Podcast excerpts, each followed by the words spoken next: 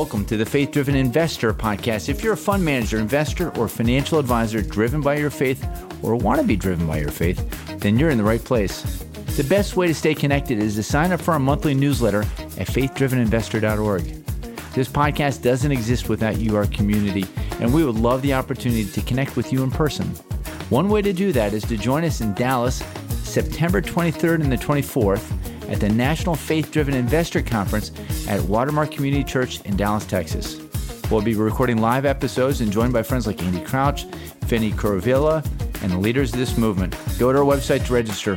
While you're there, please send us any thoughts that you have about how this podcast might better serve you or any questions you have about being a faith driven investor. All opinions expressed on this podcast, including the team and guests, are solely their opinions host and guest may maintain positions in the companies and securities discussed. This podcast is for informational purposes only and should not be relied upon as specific investment advice for any individual or organization. So, we would say that the purpose of business is not to maximize shareholder value per Milton Friedman and a bunch of others. We would say that the purpose of business is to be a catalyst for flourishing and we would define flourishing as economic, social, spiritual capital. I think if you read Genesis 2 15 through 18, you'll see that God put us here to work, economic capital. It's not good for man to be alone. He gave us relationships. And third, don't eat the fruit of that tree over there. He gave us a moral code or a, a purpose for living, as it were. So we believe business should be a catalyst for that. Hey, everyone. Welcome back to the Faith Driven Investor Podcast. I hope you're ready because this week we're going to jail. Well, not exactly, but we kind of are because we're going to interview a man who owns and operates a business that is run out of a high security prison. I'm going to say that again a high security prison. And yes, all the images that are going through your mind right now, that's what it's like. His name is Pete Ochs. And in addition to working as a founder and chairman of an impact investing company, which William and Henry are going to talk to him about, Pete is also working to make the Hutchinson Correctional Facility in Kansas the best prison in America. How's he doing it? Well, we're going to let him tell you. Listen to William and Henry as they hear the life story of Pete Ochs and the life change that is happening for inmates who now have both a job and a higher purpose worth pursuing. Welcome back to the Faith Driven Investor Podcast. This is a podcast where we get to have really, really interesting conversations with men and women who have stepped out in faith to understand that they have an opportunity to steward their capital in a way that brings God glory, in a way that might be used to bring about God's kingdom on earth as it is in heaven. If you've been following Faith Driven Entrepreneur, our sister site, our sister ministry for a while, you know that Pete Ochs is one of my heroes. And I don't use that term lightly.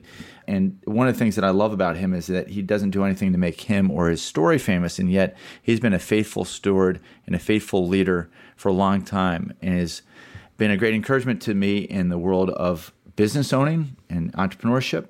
You may have heard our Faith Driven Entrepreneur podcast, where we talked to Pete about the businesses that he's run, including Seat King. He's a great leader in the world of faith driven investing, and he'll tell us a bit about how he invests both here domestically and then overseas. And then also, he's a real champion of the generosity movement. And that's how I originally got to know Pete, maybe eight or nine years ago. And we're going to be talking about all those things today. But with this being a podcast and an audience that's primarily focused on how do we steward capital, I wanted to talk to Pete and bring back up a conversation that we'd had about a month and a half ago as we were preparing for a conference that he had in Wichita, Kansas, that investigated this whole concept how do we invest money and resources for God's glory? And over time, Pete's been able to develop a framework not only for how he runs a business, but then also how he invests capital. And Pete, first off, it's awesome to have you on the program. Thank you for joining us. Henry, great to be here. What we'd love for you to do is to riff a bit and to just share with us about how you think through stewarding the capital that God has entrusted you with. Love to hear you talk about a framework and just how you put it all together. And then with time, as the conversation goes on, I want to get into some of the actual investments that you've made overseas and also domestically and how have you seen that work and some of the investments that have worked out well and some of the investments that haven't worked out well. But start us off first with how you think about a framework. You've got a sum of capital that's come available. You want to invest it for God's glory. How do you go about it? Sure. Great question, Henry. I probably ought to give you some background because I think, you know, our experiences create our going forward actions oftentimes. So I would say the first 40 years of my life, I graduated college. I spent eight years in the commercial banking business. I was son of a farmer, very entrepreneurial family. So I wanted to start my own business. So I started my own investment banking company at the age of 30. And the first three years of that was really tough. The last seven years of that was really great. At the age of 40, I woke up 10 years later and realized that I'd been more financially successful than I'd ever imagined. But I was still not satisfied. It's interesting. We'd made our first acquisition. We'd been in the investment banking business. And then I violated the number one rule of business, and that's don't fall in love with your inventory. And I saw all of these. That's the first rule of business? That's the first rule of business. Don't fall in love with your inventory. Yeah. And I had all these little companies that we had in this portfolio that we were trying to sell to other people. And I said, I would really like to own that company myself. And so here we went, and I bought a bank coming out of the banking business. Unfortunately, it was a bank that was in real trouble. And God really used that. I was a madman suing people, collecting money, trying to get the bank turned around. One of my customers countersued me. He had been a friend of the previous owner and long story short, my attorney told me, You've lost this deal because the prior owner violated various lending regulations. I said, No worries, we're going to go ahead and win this deal. Five days into depositions, hadn't gotten to first base, and I'd spent 50000 in legal fees. I was desperate and I was having my quiet time on a Friday morning. And then Proverbs 6, the Ochs translation says, If you've gotten yourself in jam, go humble yourself and beg to get out of the jam. So that day after depositions, I went up to the man who was suing me and said, Would you meet with me over the weekend and talk about this lawsuit? And his attorney was standing right there and gave him permission. So I showed up the guy's office, two o'clock Sunday afternoon. Took him a little while to come into the office, but he did. And a gruff voice said, Well, what do you want? I get up out of my chair, I go over, I get down on my knees in front of his desk, and I said, Lynn, I'm a Christian. I understand that I was reading actually in Proverbs, and it says, if you've gotten yourself in a jam, go humble yourself and beg to get out of the jam. So I am, this lawsuit's got me in a jam, and I'm begging you, I'm humbling myself and begging you to let me out of the lawsuit. As I looked up, the man began weeping uncontrollably 30 days ago, and I didn't know how to get out of the lawsuit. And within 10 minutes, we had it settled it was the first time in my life that God showed me that God's word really had something to do with business and not this kind of great spiritual life we were all starting to live. So I think that has set the tone for the last 30 years as to how I look at business and investing. So with that Is it safe to say by the way that that's the that is an appropriate if you're going to do have a business meeting on a Sunday, that's the way to run one? Yes. Get down on your knees and then it's okay. I've had plenty of Sunday meetings where I wasn't on my knees and they didn't turn out so great. Mm. So you're right. So that all just began this life changing event that within the next few months, I came to understand ownership versus stewardship. And when the stewardship thing, when that came and I understood that just within a few weeks, I totally changed my approach to how I did business and investing. And over the next 10 years, I would say the first 40 years I spent pursuing success. The next 10 years I spent pursuing significance. And we invested in numerous privately held companies during this time. We continued to have our investment banking business, but we also became a principal. And we did the typical leveraged buyout thing at that point in time. We would lever them hard, run them hard for five or six years and flip them, make good money, and go again. We did that and during that time, I made a fundamental mistake. I thought stewardship was financial generosity. So I just began to give away as much money as I could, thinking that that was stewardship. 9 11 rolled around, our business was cratered. We about went bankrupt. And I looked at God and said, Don't you understand what I've done for you? And over another few months, I came to realize that He really wanted me and not my money. Mm-hmm. So I think the first rule of investing is really to make sure that it's a stewardship thing. The second thing I learned during that almost coming to the point of bankruptcy was that during the 90s, I didn't want to even give my employees raises so that I could make more money to give more money away. And when I came to understand that stewardship and investing is more holistic in nature, then that's where we came up with this idea of creating these three forms of capital economic, social, and spiritual capital. During the 90s, that whole movement began to get lots of uh, traction, but people called it people, profit, and planet primarily. That was the triple bottom line. Right. Being a Christian, I saw that they lacked one thing, and that was principles. You had people, profit, planet. Where were the principles in this thing? Yeah. So we took the planet piece, rolled it into social capital, and said spiritual capital was our principal piece. So whenever we make an investment, we're looking to make sure that it has an economic, a social, and a spiritual bottom line to it in some form or fashion.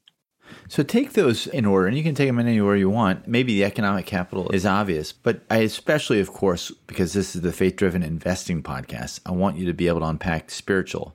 But maybe you lead into that by talking about the other things that you do for the planet, because I know that you've been involved in hydropower, you've been doing other things, and that if we invest and we just talk about our faith without excellence in those other areas, then we just don't have as much of an ability to do to deliver the spiritual piece. But talk through a bit more about what that framework actually looks like in practice.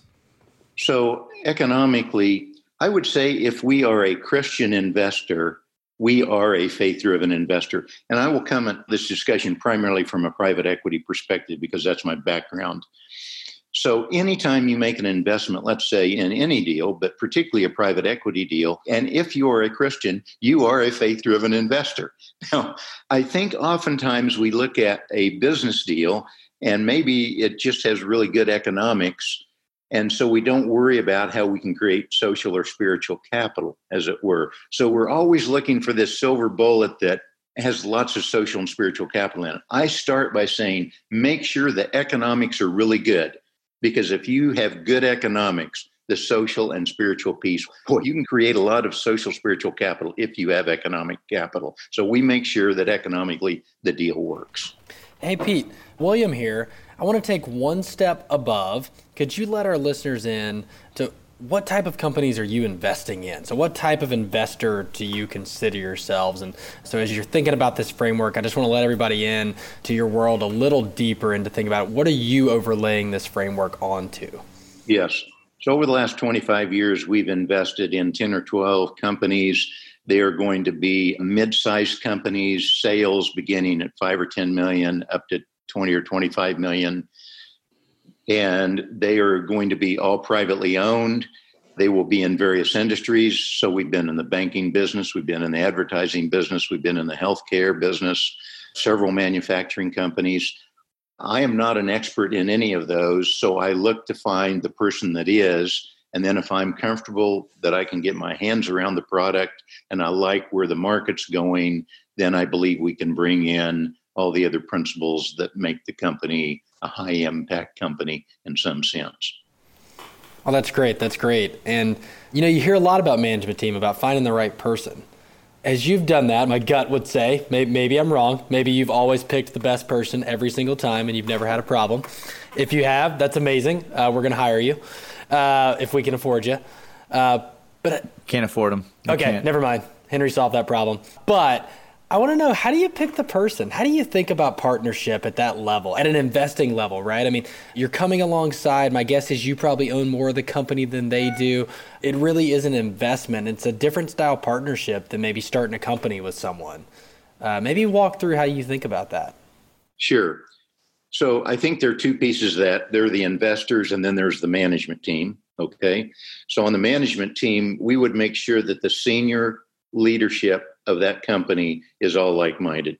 Uh, in other words, we're all Christ followers. On the investor side, early on, we did not do that, but we made sure that they weren't opposed to our Christian beliefs. And that worked out fine. And we had some great impact on those investors. Today, I'm probably of the same mind that the management team, we all need to be like minded. And investors, as long as they're not opposed to what we're doing, I think that it works out fine, and we've not seen any problem with that. Pete, walk us through some of these investments. Maybe take one domestically and just talk about how you're able to bring this framework and to bear with these four considerations. And then why don't you look at one that's international? I hinted at it before, I'm particularly interested in the hydro deal. And maybe we even would just start there. So many people that listen to this podcast know that there are incredible opportunities overseas and yet are intimidated by it, have no idea even how to think about it. They can get their arms around maybe about buying a company that's got three to five million dollars of EBITDA domestically. But how to think creatively about putting investment capital work overseas is something that's truly daunting, and yet there's so much opportunity there. You've waded into it. Tell us what it was like. Yes. So let's start with the end result. And the end result has to be that it creates economic, social, and spiritual capital. Social capital is just making sure that we're creating great relationships and we're taking everyone that comes in contact with us and showing them what they can be if they would follow uh, Almighty God, as it were. And spiritual capital is really just sharing the love of Jesus. So the end result are those three forms of capital. Here we have four values or a four way system. We answer four questions, determine if we like the investment. So here's the first one uh, Does it honor God? That has to do with the principles of the investment. Okay. The second question we ask is Does it serve people?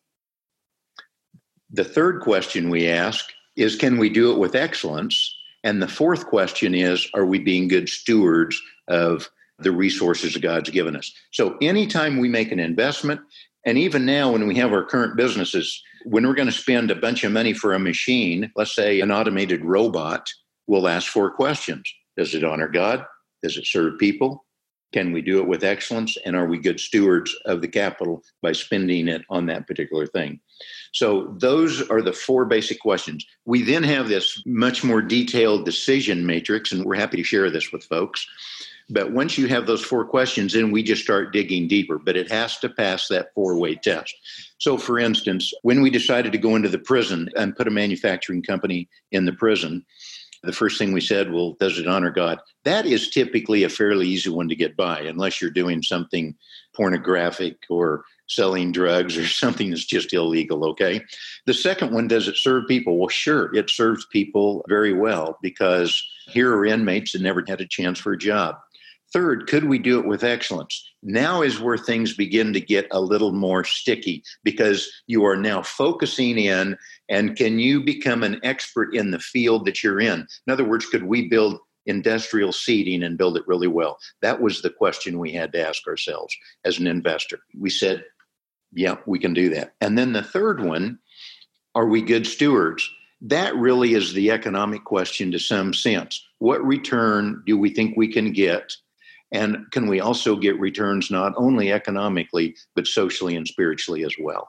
So let's go ahead and look at that a little bit closer, maybe before we go overseas. Talk about the spiritual capital that you've seen among your workers in the prison at Seat King. And just for our listeners who may not be familiar with the Faith Driven Entrepreneur podcast that we had recorded earlier, Seat King is a 150 person company. It's in the prisons employing prisoners making industrial seating, correct? That's correct and I've seen some videos, but bring people into what's it look like? You know, you're providing real employment to these workers. Walk us through that, and then also talk about when you talk about you know it can be as simple as sharing the gospel. Well, a lot of listeners here that are deploying investment capital say, "Well, that's actually not simple at all. It may sound simple to Pete, but actually, how does that work? What do you do when you talk about sharing the gospel with your workers that are in this company that you've invested in? How do you go about doing that?" Sure. So, Henry, I would even broaden it. We also have a business in Mexico, Zacatecas, Mexico. And so, whether it's in Honduras or Mexico or the prison or the U.S., the way we share spiritual capital is we just look for ways that we can serve them spiritually. In the prison specifically, one of the things we did was we started offering Bible studies.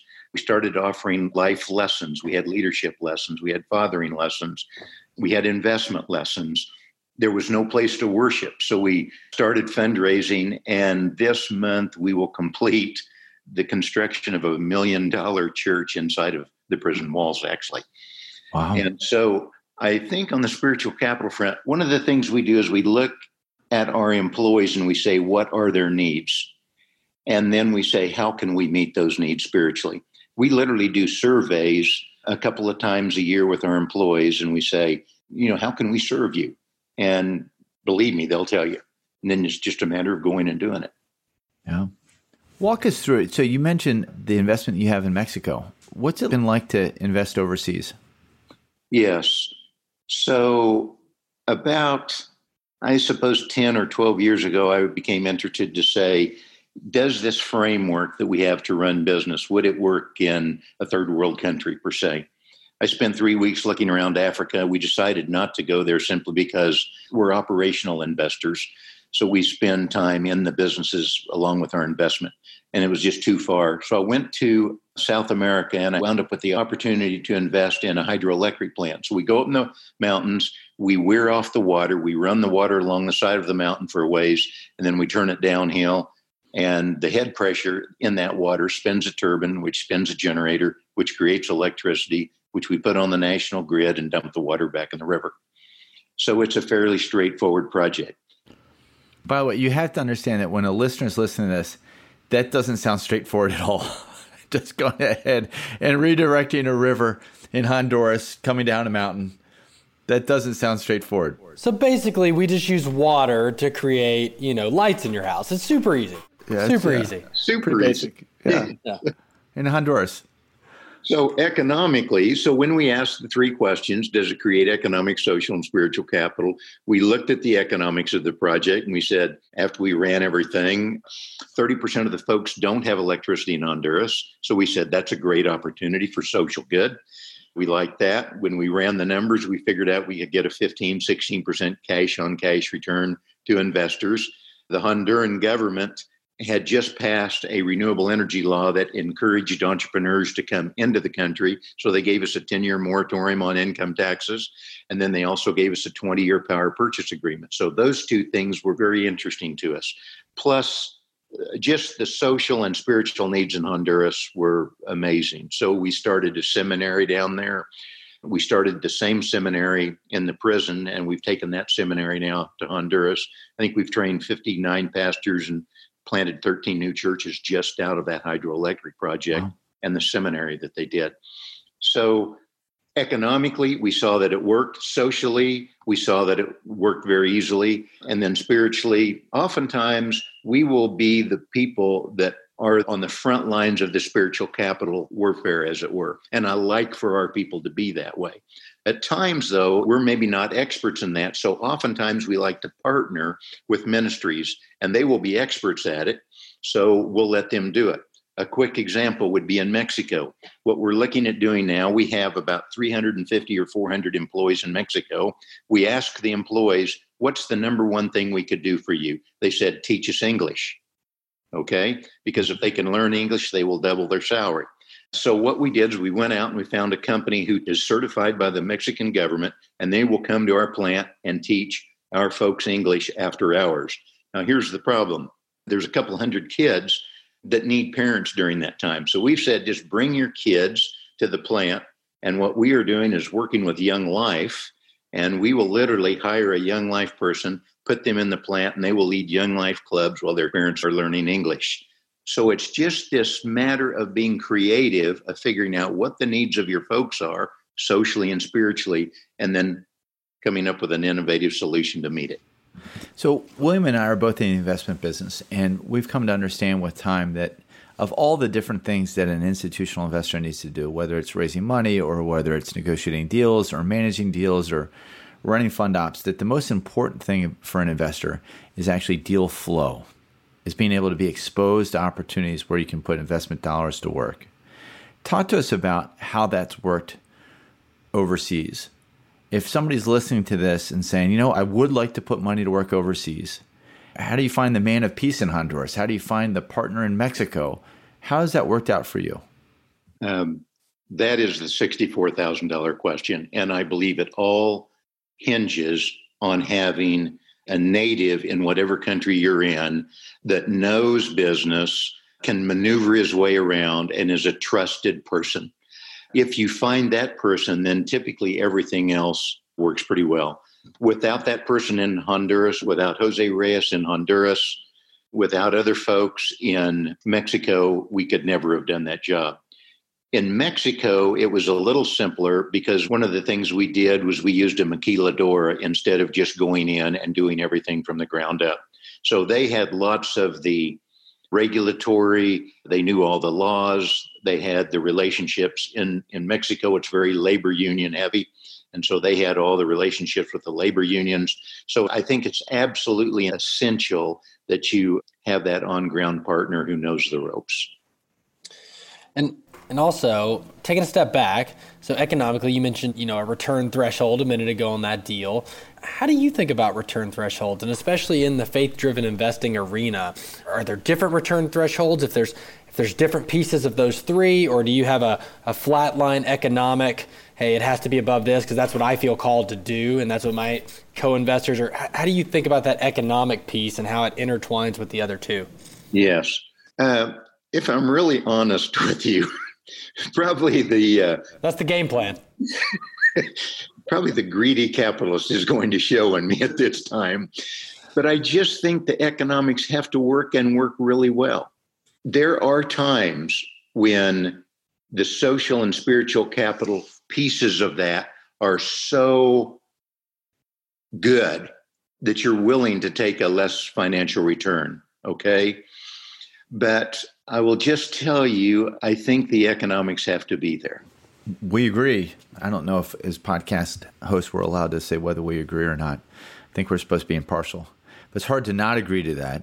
I want to just ask you just a question about putting money to work overseas again. You talked about the importance of having a guy like Jose Reyes. I guess Maquiladora, is that an organization in Mexico?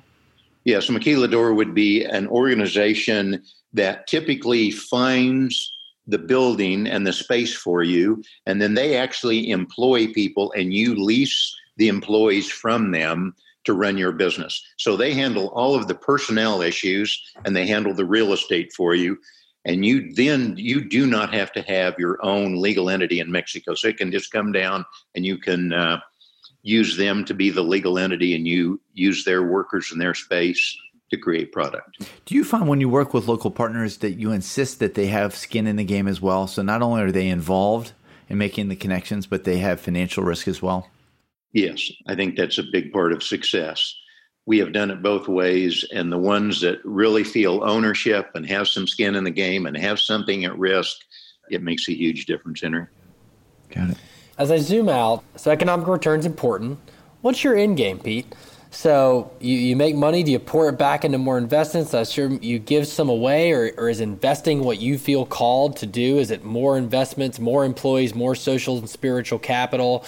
Uh, and therefore, if you make more economic capital, you can invest in more people. How, how does God work in your uh, portfolio theory, if you will, on what you do with the profits and kind of what the what the end game is? I imagine there's a lot of investors listening right now who could just be on the forefront of this and kind of thinking, okay, well, where does this end? You know, you can make investments forever. Just, just how do you think through that? Yes. So we would say that the purpose of business is not to maximize shareholder value per Milton Friedman and a bunch of others. We would say that the purpose of business is to be a catalyst for flourishing. And we would define flourishing as economic, social, and spiritual capital. I think if you read Genesis 2 15 through 18, you'll see that God put us here to work economic capital. It's not good for man to be alone. He gave us relationships. And third, don't eat the fruit of that tree over there. He gave us a moral code or a, a purpose for living, as it were. So we believe business should be a catalyst for that. So the way we look at it, I think we're oftentimes investors get into trouble is they try mixing the social, economic, and spiritual returns. So, what we do is we make sure that each one of those three are accounted for separately. So, let me give you an example. We just take our businesses and we make sure that no social or spiritual capital costs get put above the net operating income line. Net operating income defines and measures our economic capital. Below that, we will then have expenses for social and spiritual capital and we know exactly what we're spending on those. So, as investors, bifurcate those if you can so that you're making sure that you're maximizing the return on each one of those three forms of capital. Make sense? That's great. That's great. That makes perfect sense. And I love that simplified framework around income statements. I think that's uh, something we can all follow. Unfortunately, we're coming to the end here, and you know you did a great job of laying out the biblical view of how you think through those three. I'd love to transition to our, our favorite closing question: is Uh, Pete, you get to see so many things. You get to go into a company that if people didn't quite get it or listen to the FDE podcast, I encourage you to literally is built inside of a prison. You go through prison security to go to work. The people that work at your company do that. You're building power with, you know, crazy things. Where does God have you in his word right now? Walk us into your life a little bit deeper. What is he showing you uh, that maybe you hadn't seen before that's maybe impacting how you live your day to day as an investor? Unless you've got it all figured out, which if you do, you know, that's great. And uh, but if not, where is he taking you today? Yeah, you know, it's interesting. Uh, I'm 67, and I keep thinking that next year will be the easy year. Next year, everything will go perfect. It just doesn't work that way. It's life. And I think God brings those. It's it's what I call the James one phenomenon. Consider pure joy, my brothers, when you encounter trials of various kinds, knowing that the testing of your faith develops perseverance and perseverance ultimately results in uh, wisdom. So I think we hear a lot about the three ships, as I call them. One is leadership. We have lots of podcasts, lots of blogs. Everybody's talking about leadership. The second ship we hear about is what I call it's really management, but I call it managership. Okay. And the third ship is stewardship. Now, leadership's a big one. Everybody loves to talk about leadership you lead people. Okay. Management, that's not quite as glamorous, but you manage processes. And on stewardship, which is kind of the new buzzword, it seems to me, a lot of Christians are talking about stewardship, which is really allocating resources and viewing yourself as a as a manager and not an owner. So I hear a lot about leadership, leading people, managership, managing processes, and stewardship. But I don't hear very much about the fourth ship, and that's lordship lordship, boy, that is a big one for me. You see, the first three are easy for me and probably easy for most of us entrepreneurs because we're doers. You lead, you manage, you steward. Those are doing things. But the fourth one, the being component, the lordship component, sitting down in the morning at the feet of Almighty God and saying, what do you want me to do today, Lord? That's a tough one for me. You know, you'd think I'd have it figured out by now, but uh, that's the $64,000 question. Am I doing things that, that I want to do, or am I doing things that God wants me to do? Th- that's the question for me. Thank you so much for joining us on today's show. We're very, very grateful for the opportunity to serve the larger faith driven investor community.